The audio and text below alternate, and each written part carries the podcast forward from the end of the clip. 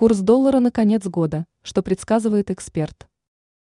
К Новому году курс доллара к российскому рублю составит 86,7 рубля за единицу.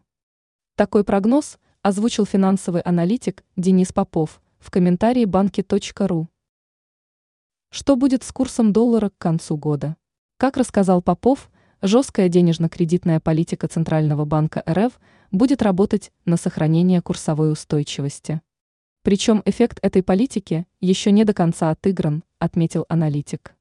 По его словам, к концу года возможно небольшое дополнительное укрепление российской валюты к американской, однако для снижения курса доллара ниже 85 рублей необходима большая уверенность участников рынка в снижении курсовых рисков. Наш прогнозный таргет на конец года остается на уровне 86,7 рубля за доллар, цитирует эксперта банки.ру.